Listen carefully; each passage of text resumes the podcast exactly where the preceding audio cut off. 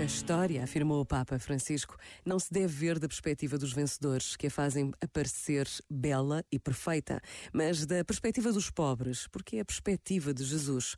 São os pobres que põem o dedo na chaga das nossas contradições e inquietam a nossa consciência de maneira salutar, convidando-nos à mudança.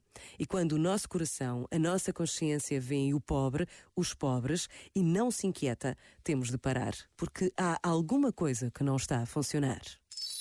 Este momento está disponível em podcast no site e na app.